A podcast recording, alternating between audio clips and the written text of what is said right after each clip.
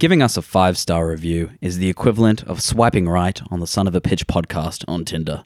So if you like the sexy, dulcet tones of Max and Vince in your ear holes, you know what to do. Give us a five star review and a little sexy comment. Cheers.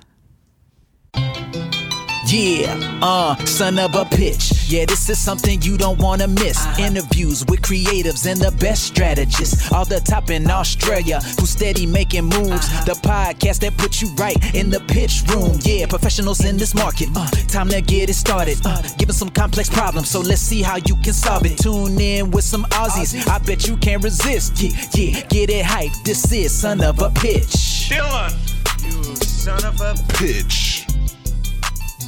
I like to think of this episode as the Don't Get Fired episode of the Son of a Pitch podcast because we interviewed my new boss, uh, Justin Graham, who is the Chief Strategy Officer of M&C Saatchi Australia. I think in this episode of the podcast, you can actually hear Max shitting his dax as we talk to Justin throughout the entire thing. This is true.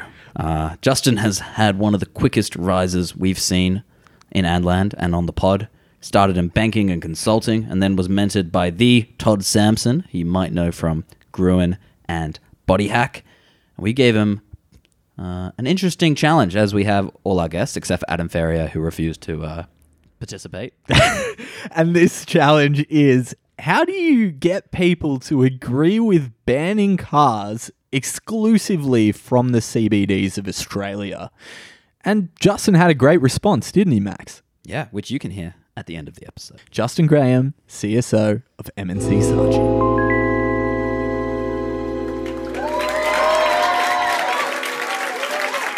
Uh, yeah, no, you- you've gone very deep. Uh, that feels like a long time ago. So, I went to Pennant Hills High School here in in Sydney, and uh, which was a great experience. And when I was getting to the end of um, of year twelve, my my two favourite subjects, and the two subjects I guess I was better at than the others, was art and business. And uh, I was convinced I was going to go and do fine art. So I got into the College of Fine Arts uh, and uh, was heading in one direction to go and I don't know where that takes you. I don't probably not to a job and probably not to a salary No. of any sort, but uh, but it would have been a lot of fun. And then my father um, brought home this application to say, oh, you could apply for a scholarship at the Commonwealth Bank, and they would pay for all your university. Uh, so I thought I'll throw my hat in the ring and go and do that, even though it wasn't exactly what I was thinking of. And uh, somehow I got it. And you're right, there was two of us across Australia that were given this scholarship. So uh, I had one of those sliding door moments, even as a 17 year old, and I went, you know what? I'm gonna. I'm not really sure what I want to do. I can go and do art uh, in my own time. Um, I'm going to go and do business. And so to get the scholarship, I had to go and do a Bachelor of Business at, at UTS, actually. And so that was where I started my first time with the Commonwealth Bank. Right, so they were prepping you to go work for the bank eventually. This was the this was the point That was of the, the, idea. scholarship. Yeah, that was the idea. It was they would pay for my they would pay for my university. Uh, I had to go and do some work for them through my time there. Uh, and at the end of it, the idea is that they'd have a suitable job for you at the end. Right. Uh, and I probably shouldn't say this because they're one of my largest clients, but the job wasn't suitable. Oh, uh, so uh, interesting. So I did what a number of people do that I guess have a a, um, a bit of experience and sort of half a head on them and go, I'm just going to go and be a consultant because no one knows what a consultant is. and this was at uh, Arthur Arthur Andersen. That's right. Yeah. Yeah. So the now defunct Arthur Andersen. So um, What was that role at uh, at CommBank that wasn't suitable? Uh, they it was oh, I think it might have actually been in a marketing job at the time. So uh, yeah, I, I didn't actually investigate, and they were fantastic about it. They'd invested money, and and I'd obviously put a lot of time into them as well. And we left on really good terms. Uh, and at the time, I wanted to go and um, I guess work uh, in a bit of a different direction to find myself in in the world of strategy at the time, actually. So. Uh, I went off to, to Arthur Andersen as a, a as a junior burger strategy consultant. Whoa, so you actually knew about strategy and that it existed even back then? Uh, Sort of. So business strategy we're talking about, right? So this is like more your management consultancy, like the the Boston style, old school management consultancy. Strategy. Yeah, and old school's is a good term for it. Actually, I think back then it was. I worked with some brilliant people and some that I'd still regard as mentors. But uh, you know, it was it was formative years. It was a time where we think around corporate values now and reputation management. So Arthur Andersen were supremely respected around the world for what they did. And I remember on the first day at the induction um, being taken through the values of Arthur Andersen. And one of the values was maverick. And I thought, wow, that is a really punchy word for a big, supposedly big four consulting slash audit tax firm. Uh, and then I guess four years later, their maverickness took them down. And uh, if you've seen the movie The Smartest Person in the Room around Enron, um, it, you know, it describes a company that was um, maverick slash arrogant slash corrupt slash fraudulent, uh, or certainly a partner group in particular in the in the US, which has been widely reported. And it was an organisation that went from seventy thousand to three thousand people in four months. Wow. Uh, Not and, ideal. Uh, not ideal. Not ideal at all. but but really interesting as a as a young guy that had some great experience to see how sustainable businesses can be and what I guess value add looks like as well, and how to do the right thing. I think actually that that experience was brilliant, not just because of the people I I got to work for, uh, but also going through that at, at an early time in your career. Yeah. you get to evaluate, I guess, what's right and what's right and what's wrong in in the business sense. So that was great. What were they doing that was shady? Were they fudging the books? or- Yeah, they were fudging the books around an energy company, Enron. Uh, over Oh, they actually were fudging. Okay, okay. That's okay. right. Yeah, in the US, uh, and so being a partnership model, it affected the whole business globally, where ninety nine point nine nine percent of the people were brilliant.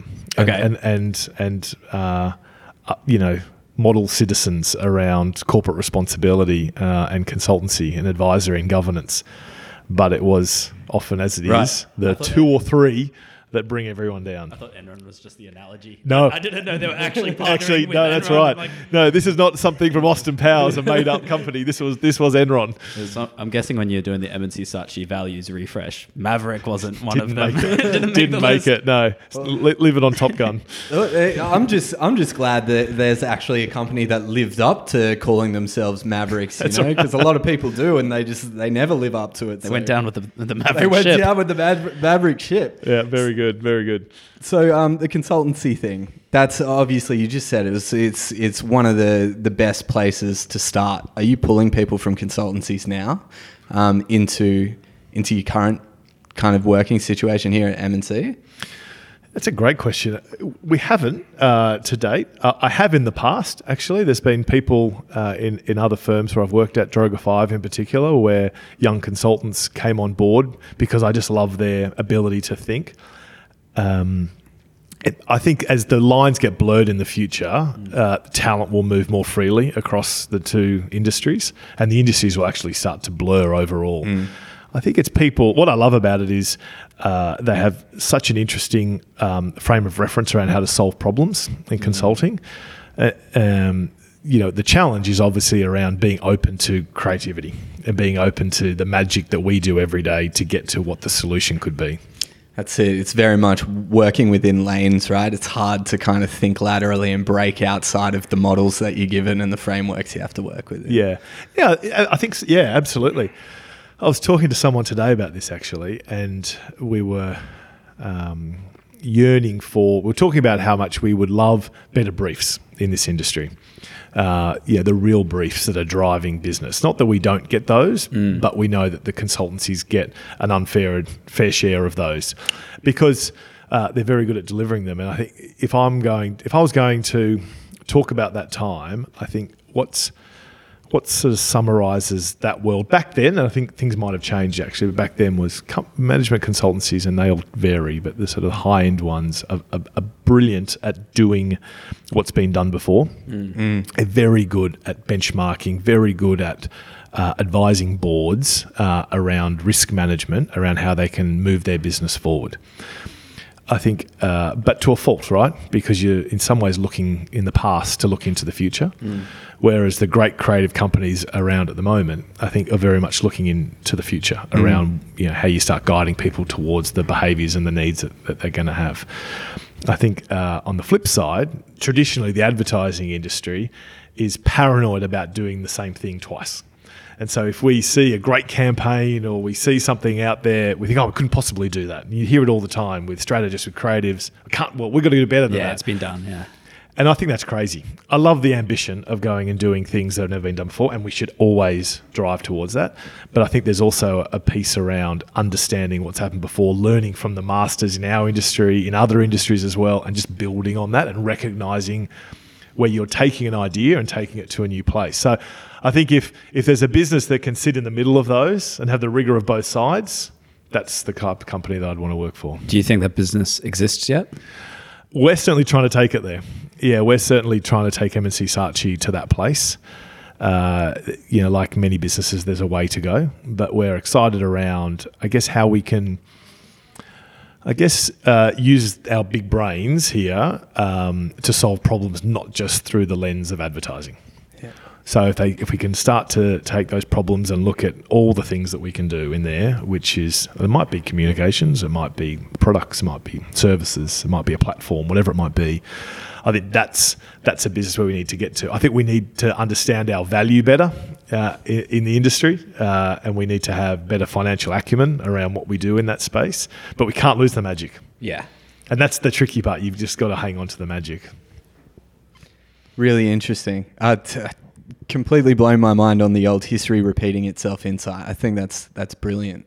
Um, with regard to where you went after CommBank, so obviously you've moved into advertising and into a planning role. Can you tell us about uh, who pulled you over and what that situation was and, and how it evolved? Yeah, sure.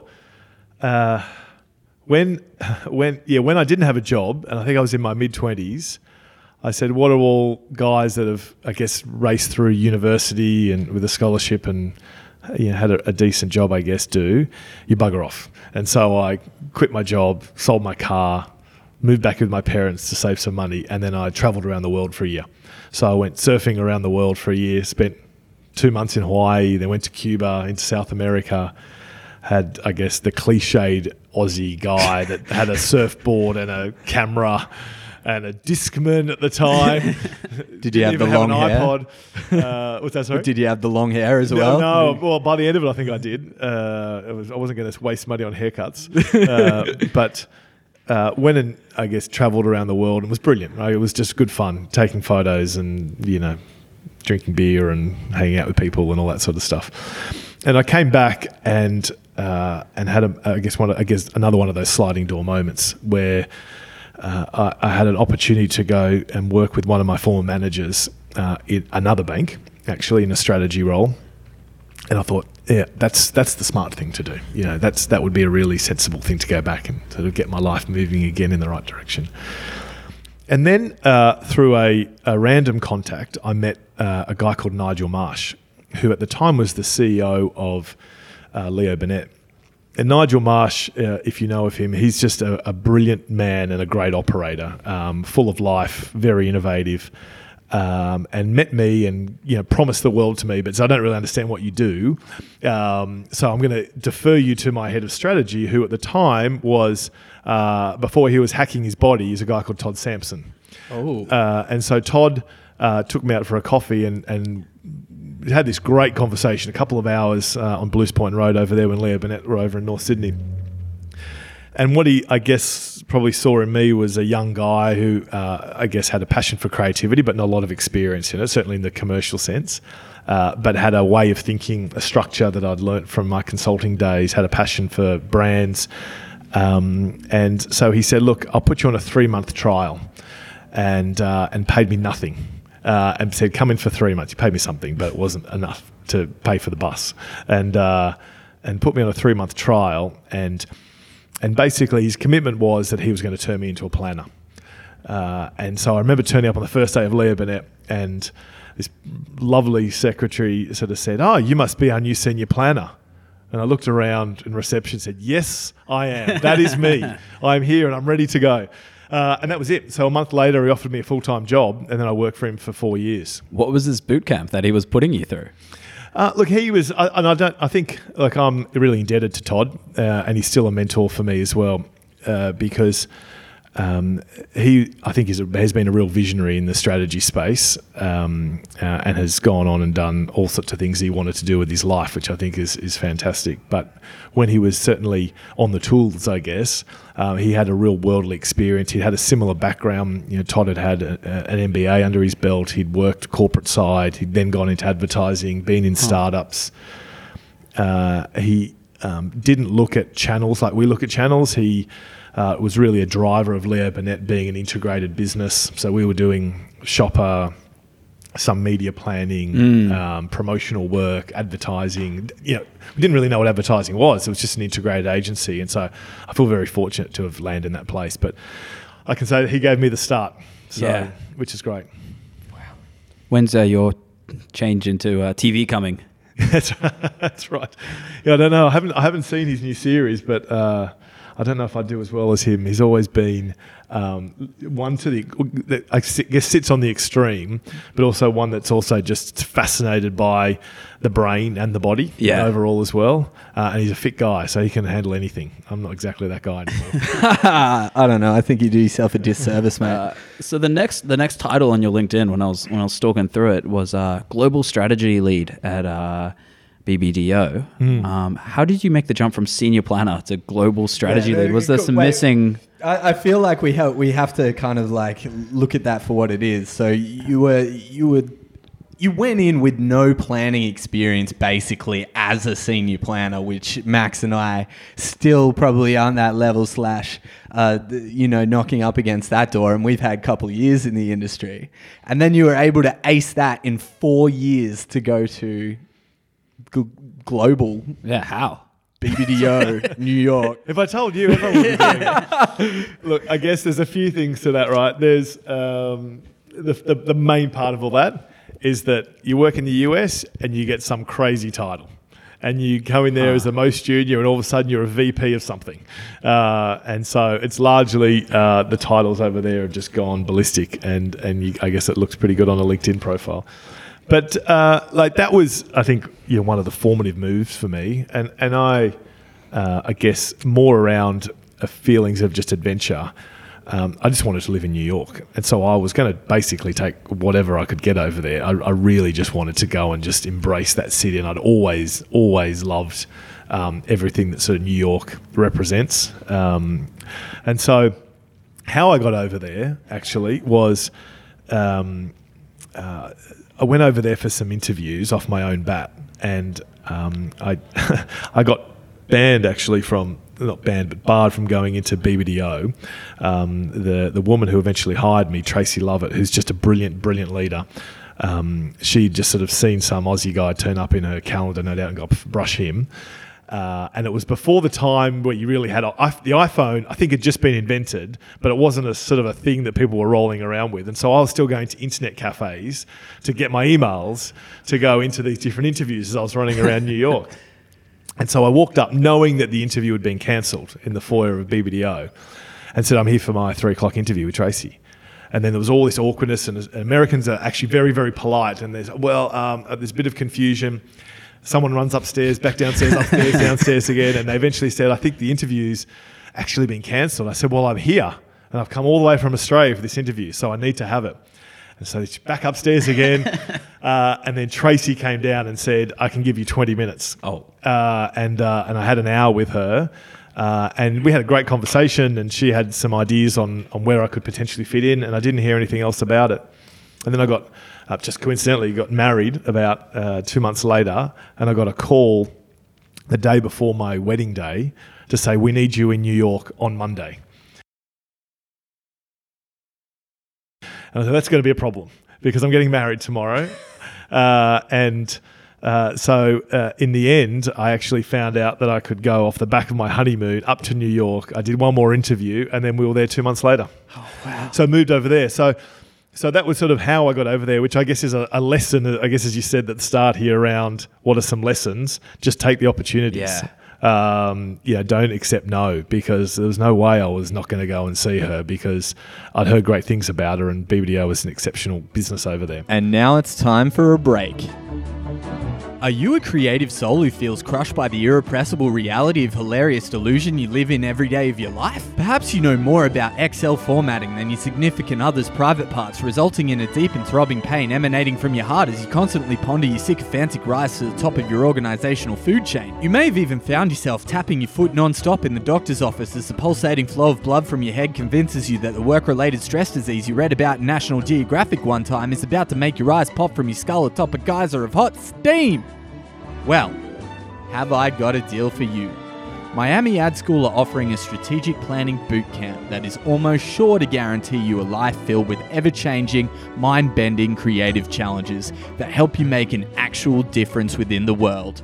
Not only does it put you in touch with some of the world's best strategic minds, like the ones on this podcast, but you'll be investing in a chance to start your life anew. And the best thing? Given you're a loyal listener to the Son of a Pitch podcast, we'll waive your application fee so there's absolutely no risk to you whatsoever. Just email us at podcastsoap at gmail.com if you're interested. That's podcastsoap, S O A P, podcastsoap at gmail.com. Now, let's get back to the good stuff.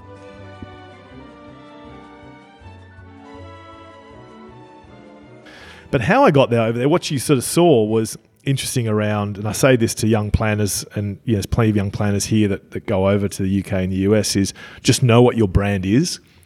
Uh, at the end of the day, you're going to have some shitty interview like I just talked through, and you're going to have a moment where you've got to talk about what you are. And uh, Todd had been very good with me in saying, You've got an expertise around male brands at the time. Now, it was largely because there were a lot of very brilliant senior female planners at Leo Burnett at the time that didn't particularly want to work on Bundaberg Rum or Johnny Walker or Rugby Australia or Subaru or all the brands that they kept giving me. Hmm. And I went, Well, it could either be my biggest negative that I'm only working on male focused brands, or it could be a positive if I flip it around the other way. So when I went over there, I said, I'm the expert in male brands.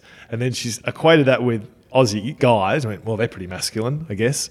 Uh, and so she put me on to run originally North America for Gillette, which is the world's largest male brand. Yeah. And that was sort of the way in that she could justify it to her Gillette clients and why she'd hired some idiot from Australia that no one had ever heard of before. Oh, wow. That's a weird flex, and it ends up being like the clincher. Yeah, that's right. So, uh, I guess what's would what's be your brand then, Max? Put me on the spot, Vince. Yeah. Lo- lovable idiot. I'm not sure. What's your what's your personal? that'll get you anywhere in the world. Lovable idiot. I don't know. In- interrupto extraordinaire. I think that's my my thing. Well, I think it'd be a wasted opportunity to not ask your thoughts on uh, Gillette's latest campaign or campaigns. They've released they've released the other one as well, but uh, Is this the, one? the big one. Yeah. So what? Remind me again. Uh, the best a man can be. the best, best a man can be. think, Yes, yeah. that's right. Yeah. Um, I think all the criticism around that was largely from memory around they weren't doing anything. It was just an ad, wasn't it? I think that, that that was the piece. Um, and I think it's pretty brave, right? It's Yeah. pretty brave to go and do something like this. I, d- I don't know enough about it. You know, Gillette, uh, Gillette are an extraordinary business that happened to be a brand that represented, I guess, an outdated version of masculinity. Uh, and they went, and I think it was Grey actually, in New York, did some brilliant work with them when they really started to understand, I guess, the role of um, of fathers or male role models in young guys' lives. Yeah. Uh, so when I was on it, it was it was I guess simpler. Um, in that it was largely these rituals of a father handing down to his son how to shave, but you know, sadly, and and f- as most of us experience, like houses are, are pretty broken these days. Fathers aren't around as much as they always have been, and, Yeah. and Gillette really took a, a clear angle, which is around actually positive male role models can Mm. be brilliant for young guys, uh, and I think they did some really interesting work around that. Whether you like the ads or not, I think Sure. the thinking was pretty cool. Okay. um, and I think when they took it to that extreme. Um, you know, all of a sudden that really sort of got people's backs up around have they gone too far and what are they actually doing in the background? Now, I don't know actually what they were doing in the background, but I sort of like the thinking behind it actually. And I must say it's better work than I was involved in when I was on it. So full credit to them. What what's what's some of the examples of the work that you did when you were on Gillette? Um, look, I had the fortune, um, or the ill fortune, to uh, work with Tiger Woods uh, at, at right at the end of his relationship with Gillette. So, Oh. um, which was brilliant, right? So um, he's. Um, at the time, it was uh, Roger Federer, Thierry Henry, and Tiger Woods, and they were paying them a shitload of money to go and do a whole bunch of work uh, around the world, and it really built the brand. Like, it was great. It was this champion series, and it was whatever. Um, uh, and then um, everything, I guess, happened with Tiger Woods in his his personal life, uh, and and it was interesting, right? Actually, because it was Ty, um, uh, Gillette took the opportunity to discontinue their relationship with him based on the values that he represented at that time, which was fascinating, right? Again, to go through that because you start thinking around that is that's a lot of money uh, and it's a big, big decision. So there were ads that we made that never saw the light of day off the back of that. Um, so that was sort of probably more the serious side of some of the things we're doing. But the stuff I loved over there, actually, I, I feel like one of the things I brought to that team was the power of ethnography and really, really getting under the skin of um, how that brand could relate to um, to guys in America. And I convinced, I don't know how I did this, I convinced the clients to send me to the Texas Motor Speedway for a week. Nice. And I lived on the infield uh, of the race as the NASCARs were flying around. Uh, and I had a film crew with me, and we basically pulled together a documentary of what it was like to be a full on NASCAR fan. Uh, and I just used the same line over and again Hi, I'm from Australia. I don't really know what's going on around here, but if you could tell me about XYZ. And people are just so willing to share. So I was eating gumbo and you know they all wear dresses and they like look at cars burning out and they drink way too much beer. But it was great fun. And i wish we could do that more with brands. Like just have the money um, and the time to go and do that. And look it was brilliant right? We presented that to the most senior people at procter and gamble off the back of it to show them this is actually what masculinity looks like around your product. And gillette had a, a big sponsor with one of the nascar teams um, and so they really wanted to leverage it in a different way. But it was work that would never never run here, but it was good fun. How did it was really good those- fun? How did those insights inform uh, their communication strategy from then on? Like, Yeah, I think it was. You, you know, look, you looked at a lot of the work, and it was all those parodies that you've seen. You know, it's gone from ten to twenty blades, and it you know, you swipe in this way. Where did that woman's hand come from that sort of runs her fingers across your face, and all those sort of things. Um, so we got rid of all that, and then that's you know that's obviously in Procter and Gamble language called the demo, and there's a there's a role for it. But when you're talking to young guys around NASCAR, there's not a role for a demo, and Gotcha. it was just fun. Like we were just having fun. We were doing you know gags to show that we really understood what. Um, young guys who had gone into NASCAR actually wanted in life, and you know, if you're in the Midwest in the US as well, uh, I'd speak to some mums and like the, the, the best path possible for their son would be to become a NASCAR driver because it represented Naturally. whole- wholesome values. You know, they, they looked at those guys and said they're just like us in that they drive normal cars. They just happen to drive them really fast in one direction. um, and and so we did work that just showed that we really understood what NASCAR was all about. We created this series called the Gillette Young Guns. We created a TV series off the back of it. You know, we did a, a partnership with EA Sports and we created a gaming tournament where you could go and actually go up against the best NASCAR driver in the world at NASCAR EA Games. oh wow, So it was, it was really good fun. It was really good fun. How and, it, would- did- and it all sort of came from that insight. How did you pick up the ethnography skill? Is that something that you learnt when you were at Leo's and then brought over, or is that something that was fundamentally within the, the product at BBDO New York at the time and that you'd kind of carved out even more so? Because it's not something it's n- it's not something you learn at university how to do ethno research or, or anything like that. So- Yeah. Uh, I sort of fumbled my way through it, I guess. Uh, and being a bit of a sports nut, I thought, gee, this is a good opportunity to go and watch NASCAR for a week. Yeah. But uh, look, yeah, admittedly, there were some people in the team over there that were that were pretty good at it, uh, and so I just went and sat at their desk and just tried to understand how it operated, and they were really helpful in sort of talking around.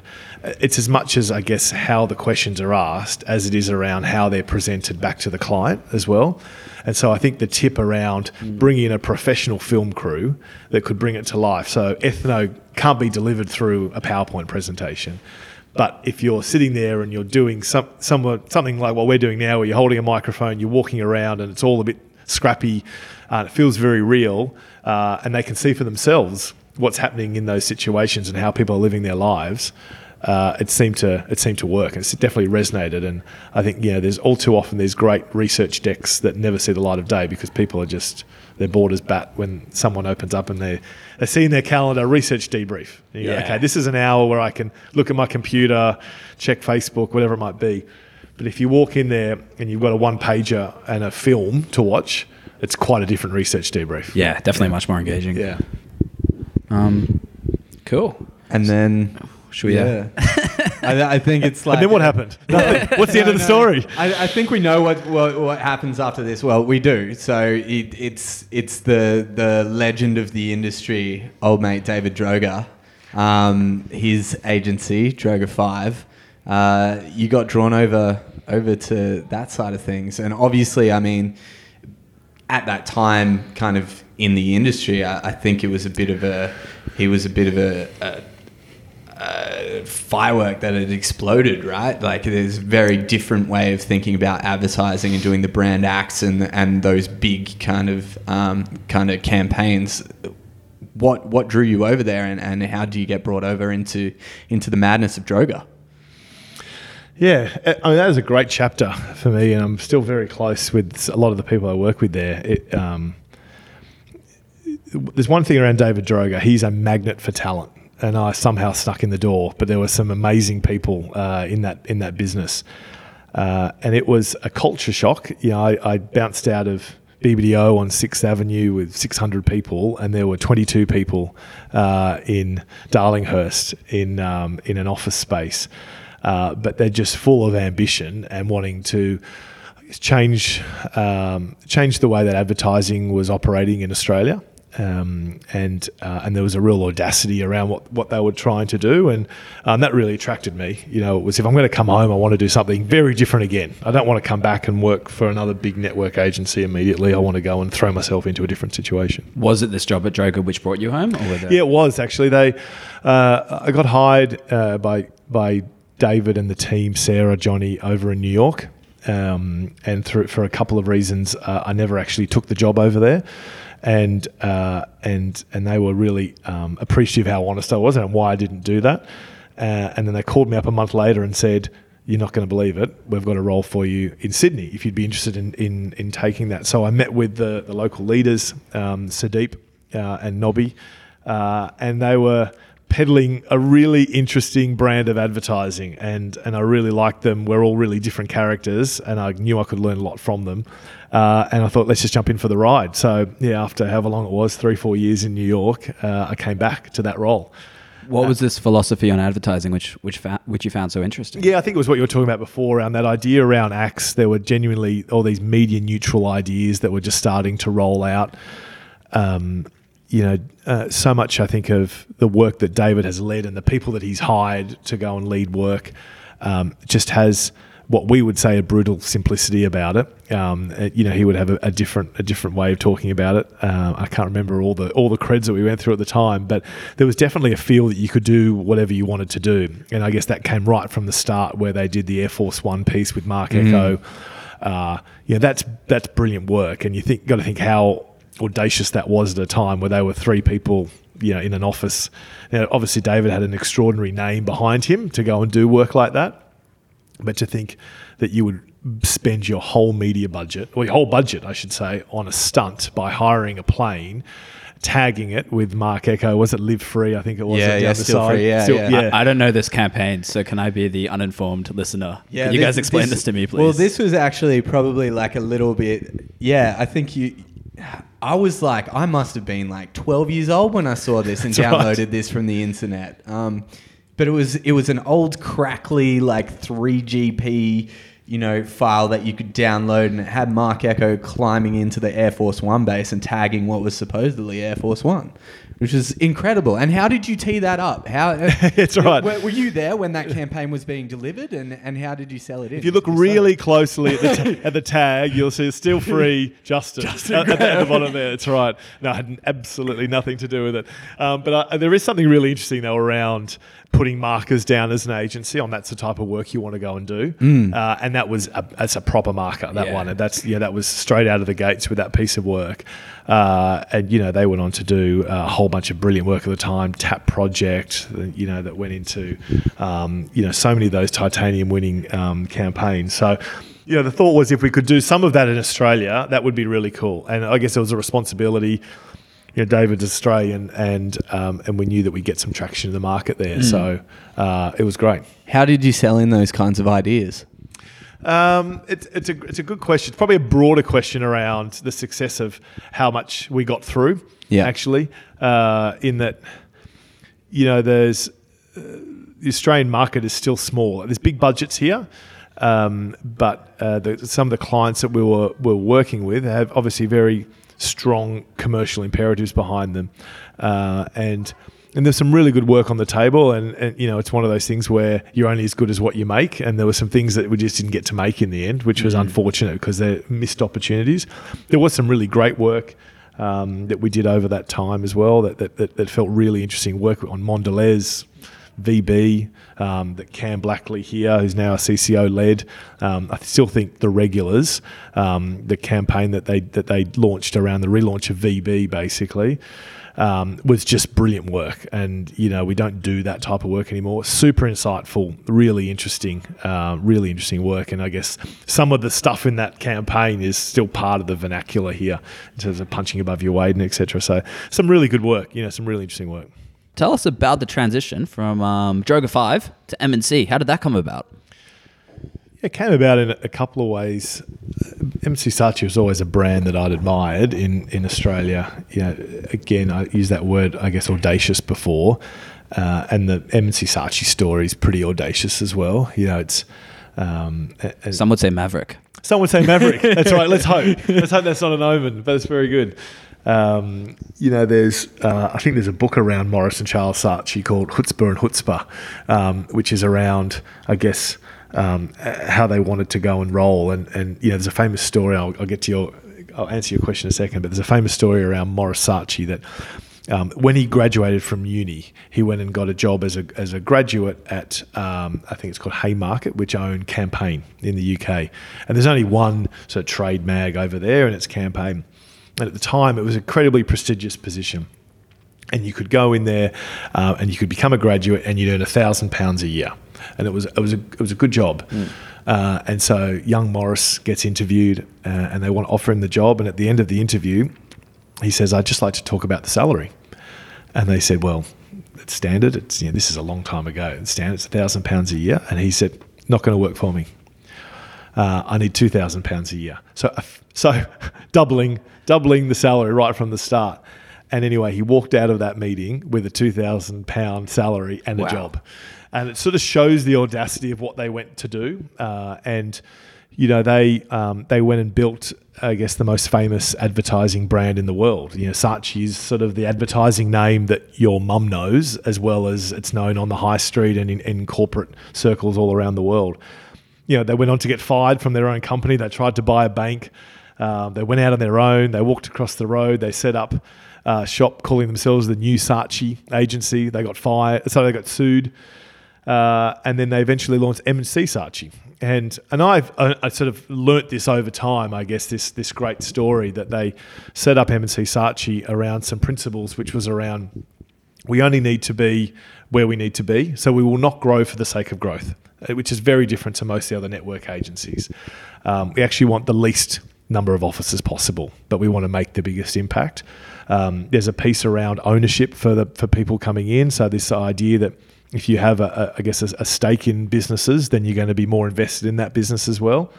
Uh, and they really wanted to do audacious work that had impact. And so you know, uh, M&C Saatchi set up in Australia 25 years ago, next year, actually.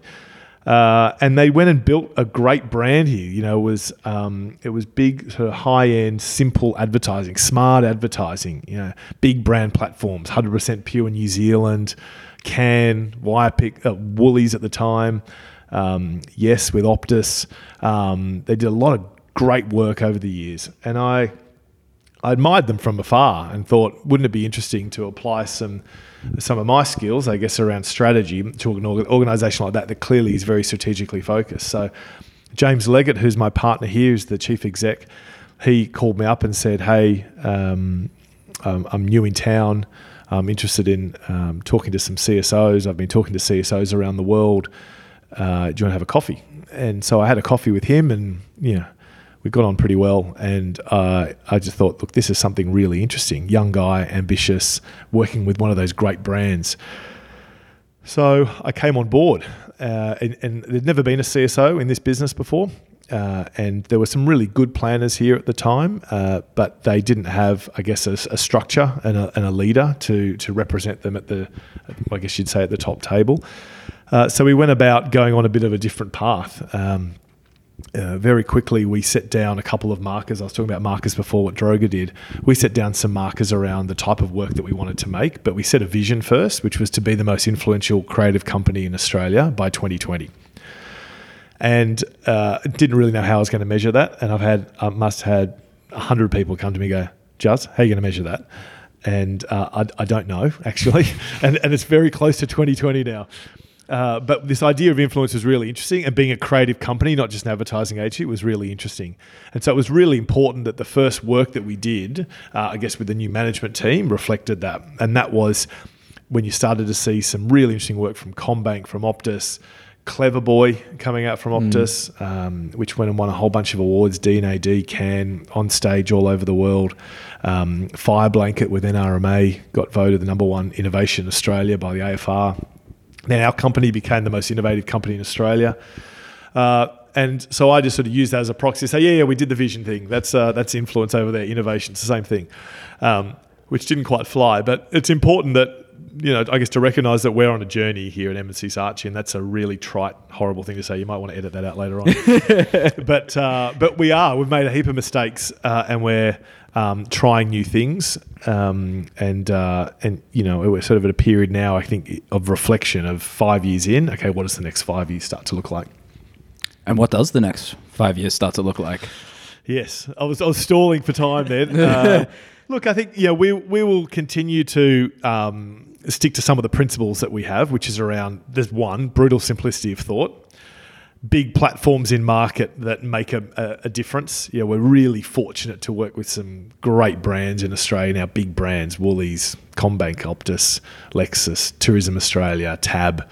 Uh, really, really interesting brands and a whole bunch of really interesting, I guess, um, challenges as well. Um, but we see, I think it's probably what I said right at the start around this idea of looking at problems not just through the lens of advertising. We're going to ramp that up. Mm. Uh, and we need to apply our skills to brands around growth, to businesses who want to change, and to entrepreneurs. Uh, mm. That need platforms to go and do things in a different way, and you know, the last few years we've invested uh, in a whole bunch of small companies uh, and that's been great. It's great for the people here because there's so many entrepreneurial people at, at M&C Saatchi. They get to go and flex that side of their brain on smaller pieces of business and understand, oh God, you know, cash flow and distribution and all the fun things that we don't often get to see, certainly as strategists, but definitely in advertising agencies. Um, we'll continue to look for new ways to, I guess, connect with people. Uh, a, a big a big part of that is what we launched last year, which is this film studio. So we're um, we're creating long form branded content as well as feature films, uh, and we've got four in the making at the moment, um, uh, all over the world actually, uh, and that's really interesting because it's a totally different conversation. It's when a brand has to organically find itself in a movie or in a long form piece of content. Um, or, or, just uh, sponsor it and use that content to leverage the content in its own way, either with staff or in different channels, is really requiring us to think differently around how we build brands. And, and I think it really changes the role of strategy as well. Yeah, wow. And how do you gear up a strategist within M&C Saatchi to start thinking in that way if they've been traditional planners previously? Yeah, I think there's. I uh, understand why you use the word traditional as well, mm. uh, but there's in some ways there's nothing traditional around the people that we've got here and the people that we want in the building as well. Like they're people that have a, a, a real passion for people and empathy. That you know, I think at, at, our best, and I say at our people here, the strategists, uh, we're storytellers at heart. Uh, and so it's just thinking around how you can tell that story on a different level. Mm, mm. Uh, it, you know, if you start thinking around longer form content, there's story arcs that you get to go and play with, and you you, you sort of do that through campaigns. We naturally do that anyway, but how do you do that in a continuous piece of content and then all the other things that hang off it? So if you think around it not just as a piece of content, as a product, and we can borrow this from the great talent agencies in the world, the CAAs, the WMEs, who think about things in a very different way, and they think around where they can push talent into product, um, into new experiences, into startups, um, into lots of different areas, and we want to just flex our muscles to go with that because we feel like we've made some big mistakes. We've had some wins around building the things that are well outside of the advertising space, and we need to do more of that in the future. The industry needs to do more of it. It's not just an M&C Saatchi thing; it's it's the industry.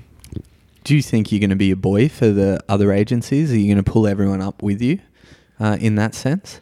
Look, we're not the only ones doing it, and uh, and I get inspired by everyone uh, around around us that you know are experimenting in different ways. Like Anomaly were brilliant at doing this sort of back in the day. Um, you know, Droga Five. You know, when they um, have gone on their journey of being invested in by WME and then going into Accenture, uh, they're doing it in their own way as well.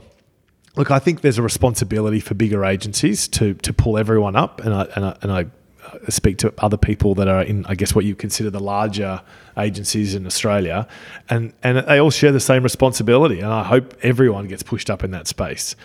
You know, you I I think it comes back to that point around we all just want to get better briefs. Yeah. Uh, and we all just want to solve better problems. And if we can prove ourselves in that space, and we need to prove ourselves, we need to put runs on the board, I think it's just, that would be a cracking future.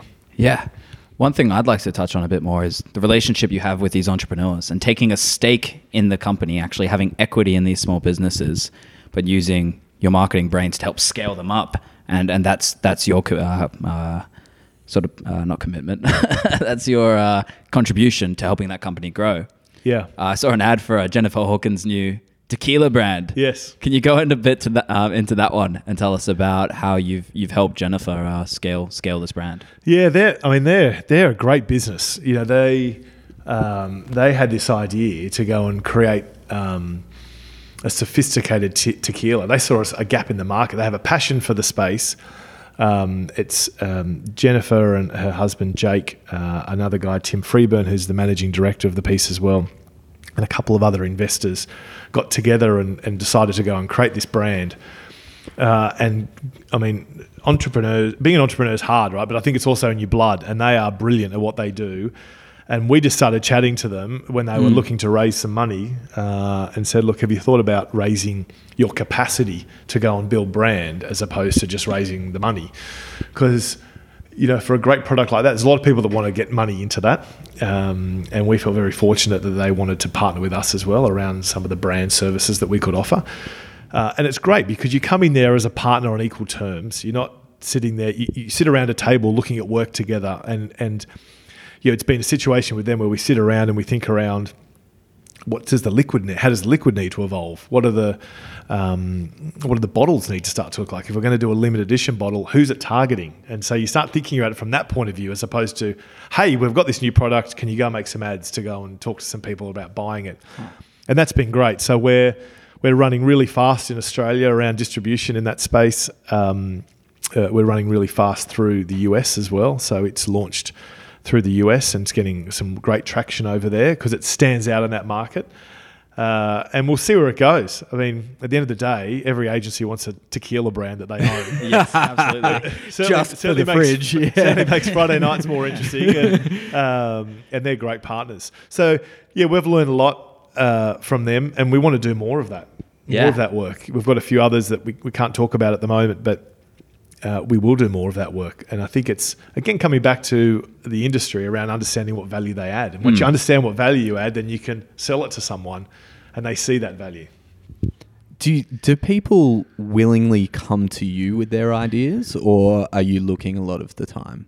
So, in, in a sense, is w- what I'm asking is if someone's out there listening and they have an incredible startup idea, do they come and knock on M&C Saatchi's door? Do they leave a business plan at the at the, the table at the front, or how does that work? Look, it, it's, it does happen. Uh, I'd love it to happen more. I think we've got a long way to go to position ourselves in that community as well. because it's an impressive community of entrepreneurs. They've got some great ideas that we can learn a lot from.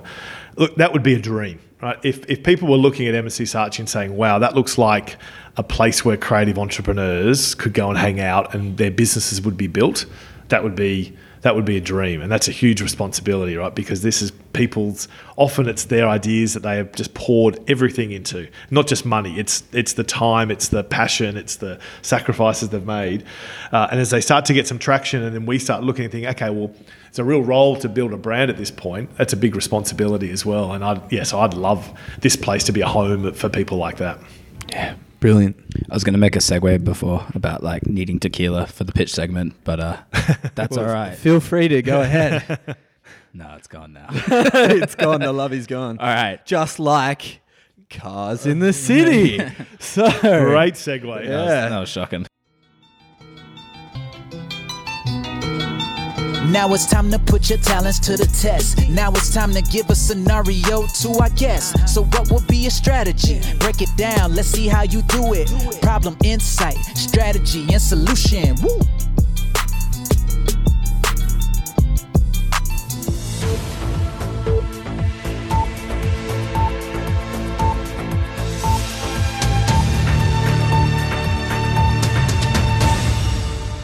We now live in a world where cars are everywhere.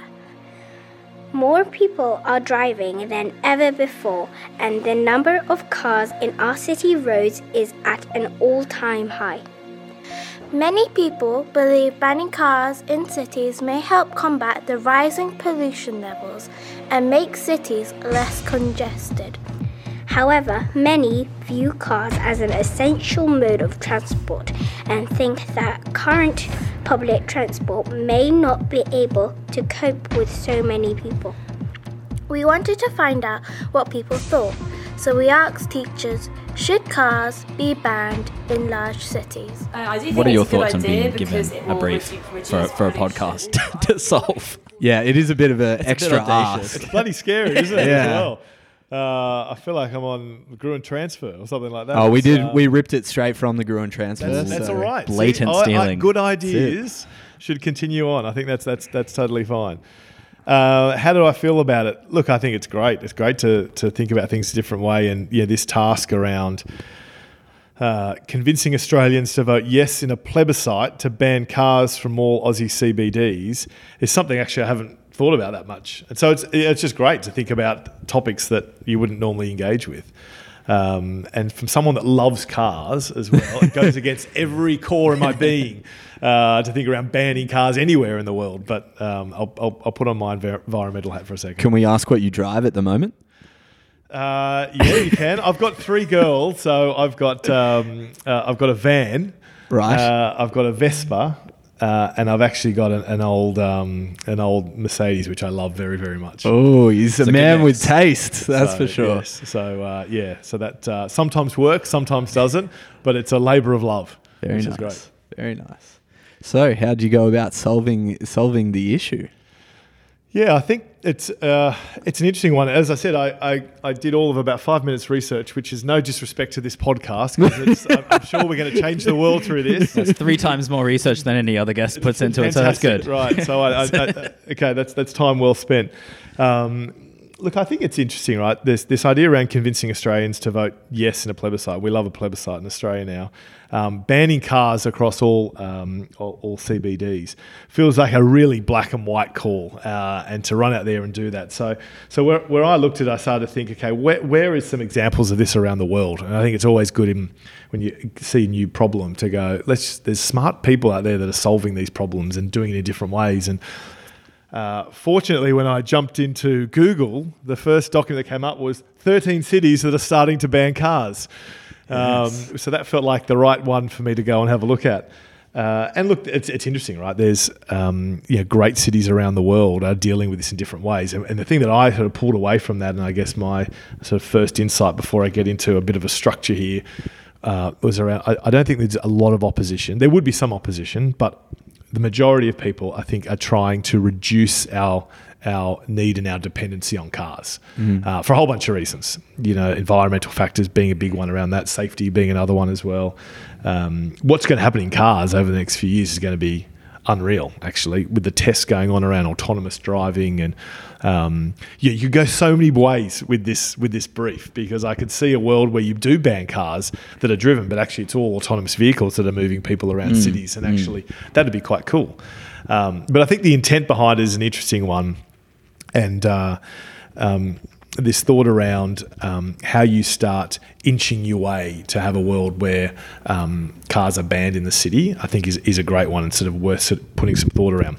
Where I got to though, in terms of the problem, I guess defining it for me and, looking at this was, you know, how do we convince Australians to support taking non-resident vehicles off the roads within our CBDs?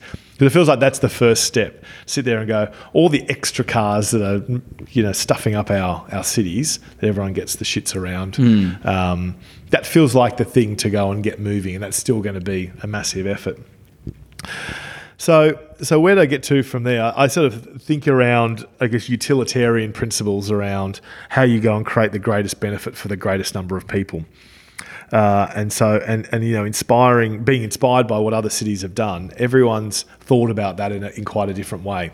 Yeah, back when I was talking about New York before, so ten years ago, when I was living in New York, they brought in something called summer streets. So over August and September, every second Sunday, I think it was, uh, they'd shut down the major roads in Manhattan. Yeah, and right. they'd return it to Really? the villages that, that live in New York. You know, the the people there. Uh, and I remember just being just the most magical summer days because you'd walk up and down Fifth Avenue and you know First Avenue, whatever, and you'd see things that you never saw before because you're normally stuck in a taxi or whatever it might be. So I sort of love that, and I love the idea that uh, you know the cities in Australia could go and do something like that. You know, other people are banning people going into the city, charging a whole bunch of money, like London, the commuter tax, etc um, Berlin sitting there taking away streets and putting bikes back in that place as well, which I think is interesting. And, and where I got to around this, and I think what would be compelling to Australians is really jumping off this insight that um, that you know that we are so disconnected at the moment. Um, and we're disconnected for a whole bunch of reasons. We don't know our neighbours. Uh, we don't trust anyone. We sit there. I know we've all got headphones on at the moment, but we sit there with our headphones on, uh, in our yeah, head in our phone. And I think if you reframe cars to look at they are vehicles that disconnect people. And it's interesting. I was looking at some advertising recently, and that they were selling new cars. I think it was a Hyundai ad. Um, not not around the features of the car in terms of how fast it drives, or what it looks like. It was all around its connectivity.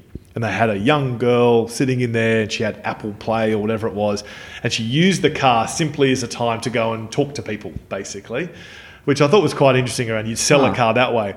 I thought there's something in that around showing cars as a point of disconnection in society that you're sitting there by yourself getting angry and you're not focused. And actually, if you started taking away cars, then the roads would come away as well. If you took away the roads, then actually people would start to connect again. So, you know, I once saw I think, a trend deck which talked about an overarching macro trend in Australia, which is around our need to go and return to the village. Hmm. Uh, and that we all yearn to go back to simpler days where there was a town hall and there was a cricket field and there was a whatever. And you know, you can attribute things like um, you know, the growth. I'm a rugby guy. The, like the growth into the Shute Shield and sort of suburban rugby and things like craft beer. Uh, you know, like exploding because everyone only wants to drink the beer from their local area and craft gins or whatever. So I think there's sort of something in there which is around this return to the village. If you took away cars at that point of disconnection and started uh, freeing up space to allow people to connect again, whether it be in public spaces, uh, whatever it might be. I think there could be something really interesting there. Um, how it would roll out in Australia, you know, I, I, I need some more time and some. no worries. Yeah. what, I, what, I, what I would say is, it, like, the word national in there, a national plebiscite, I think that's a furphy, because I think I, there's some things like um, uh, like the recent yes vote, which we all want to get behind. Yep. But there's other things where we are massively geographically driven, and I think this is one of them. Yep. And I think you would target cities in different ways to, to go and do it. I think the, the world for Sydney would be very different to the world for Melbourne versus Brisbane, for example. And I'd start picking it off in those places around how do you want to recreate? I sort of love this term Sydneysider. It's sort Yep. of it's sort of been lost over time, but Sydneysiders all have their own side of Sydney. And if you wanted to go and resurrect what that could look like and get people sort of showing off their side of Sydney, the different villages that exist again, that could be um, that could be amplified through what you could show with um, what would happen in the CBD. So that's the that's the long version. Yes. That's the that's the whole. I didn't have time to write a short letter, so I wrote a long one. Oh, I'll come back to you with the with the short one. But I, look, I think it's, it's sort of an interesting space, and we were talking sort of off air before around behavioural science, and I think you're, you're right. This would be one of those things where you would you would run at that, and I remember seeing some some data around the last plebiscite, which was that vote was won with this the the soft noes. So if you think hard noes, soft noes, hard uh, soft yeses, hard yeses, you're trying to convince the soft noes. So people that are sitting there going, yeah, well, I'm not really sure about it. I don't really like change. Um, how do you get that mass of people to go and shift over to even being soft yeses? And once they get into the soft yes, then they become hard yeses around what they've done to, I guess, move society forward. I think something like this would be one of those areas, and that would be almost the segmentation you go after. Does that make sense? Yeah, but the, It's, it's feeling late now. It's feeling like there's a lot of words that don't make a lot of sense. No, I, I like I like that it, uh, insight that when you're in your car, it's almost being a bit like a keyboard warrior. You got that Yes. online disinhibit. I can't even say that word. Definitely not going to be able to say it for the pod. But that keyboard warrior effect, where you feel disconnected from the outside world, so you, you're willing to take on more risk. So I love I love that angle of actually taking away the cars forces people back into like, to con- tribes. I think it's just yeah. to connect again. Yeah. I think, you know, uh, like I was out last night in, in Sydney, which I don't do very often because I've got young girls, uh, and I was uh, I was actually up in King's Cross, and I was sitting there going, "Wow, this has changed, right?" And it's changed for all those different reasons that we know about. But all those great sides to Sydney, if there weren't cars in Yeah. there, and I was thinking about this last night. There you go. Yeah. Happy that. I'm actually thinking about this before. I way more than five minutes worth. Uh, you, you know, um, imagine if you just gave that space back to the metaphorical villages uh, Mm. that existed there. So um, I don't know if I'm going to sell it, but that's No, I like it. that would Um, be my response. What what a colourful village King's Cross would be It would as be. well. It would Yeah, be. that'd bring back the soul. I mean, yeah. that's right. I like Sydneysiders because you do see it. You would see a different side of Sydney as I well. I think so, yeah, as well as I think so. exposing the current sides that are there. I feel like um, that might be running towards a prop. Yeah. Yeah. some way. But anyway, not for today. Love it. Uh, so what we'll do is we're going to actually put this into a little deck to release with the pod, so people can go through this strategy while they're listening. So with your permission, of course, we would like to acquire this uh, piece of uh, intellectual Of property. course, from I don't know how it's going to help you, but you can absolutely take that. That's right. That's right. There. Just don't listen to it in your car. Yeah. Get out there and actually talk to someone. There we That's go. it. Yeah, yeah. If people are playing in, in the streets, you might might hit someone. It'd be pretty Yeah, dangerous. uh, uh, son of a pitch podcast is not liable if you hit someone No, with your car. We're not. Um, please, please look at the road while you drive. Is there anything you want to plug to our two listeners? No, I, go and drink Session. There you go. Oh, that that's Yeah. the Yeah, that's the against- plug at the end there. Session. That's right. There you I go. guess uh, when, when you become a partner, you want to go and get people out there. So drink responsibly. Is that- Session tequila. Is that session in Spanish? It is. Ah, wow. There you go. And I the like it. podcast went bilingual. I That's like it. it. Yeah. I think we'll end on that. I don't think it's going to get any better. No, it's not. Thank you so much Thanks, for being Justin. part of the pod, Justin. Deck, no worries. Unreal. Well done, guys. Cheers. Thanks. You have been listening to a Son of a Pitch podcast. My name is Vince, And my name is Max. and we're both planners living in Sydney, Australia. A big thanks to Helga Diamond and Miami Ad School for supporting the show. And if you want to get that $100 fee waived for Miami Ad School, please drop us a line at podcastsoap at gmail.com. That's podcast, S-O-A-P, at gmail.com. See you next time. Bye. Yeah, uh, son of a pitch. Yeah, this is something you don't wanna miss. Interviews with creatives and the best strategists. All the top in Australia who steady making moves. The podcast that puts you right in the pitch room. Yeah, professionals in this market. Uh, time to get it started. Uh, giving some complex problems, so let's see how you can solve it. Tune in with some Aussies. I bet you can't resist. Yeah, yeah, get it hype. This is son of a pitch. Dylan,